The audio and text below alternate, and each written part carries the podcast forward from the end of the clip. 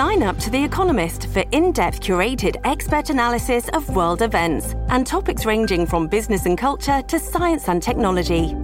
You'll get the weekly digital edition, online only articles, curated newsletters on politics, the markets, science, culture, and China, and full access to The Economist Podcast Plus. The Economist is independent journalism for independent thinking. Go to economist.com and get your first month free.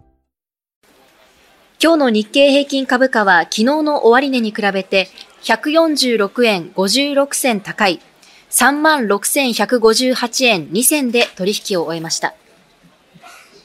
では、今日の株式市場について au 株コム証券の山田さんの解説です。山田さん。はい、山田です。お伝えします。2日の東京株式相場は反発です。日経平均株価は146円高となっています。前日の米国株はニューヨークダウが369ドル高で史上最高値を更新。SP500 とナスダックも反発しました。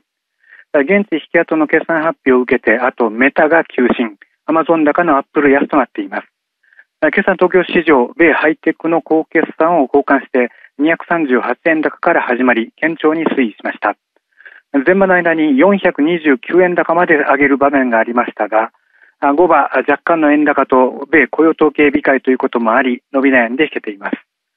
半導体関連高のほか、低 PBR のテレビ局の上げが目立っています。週を通せば406円高と反発です。好調な決算やデフレ脱却期待が下支えしたようです。パウエル議長には3月利下げを否定されましたが、やや円高気味なのは重しとなりました。来週は国内企業の決算発表は火曜のトヨタのゼで中盤入り、週末がオプション S q です。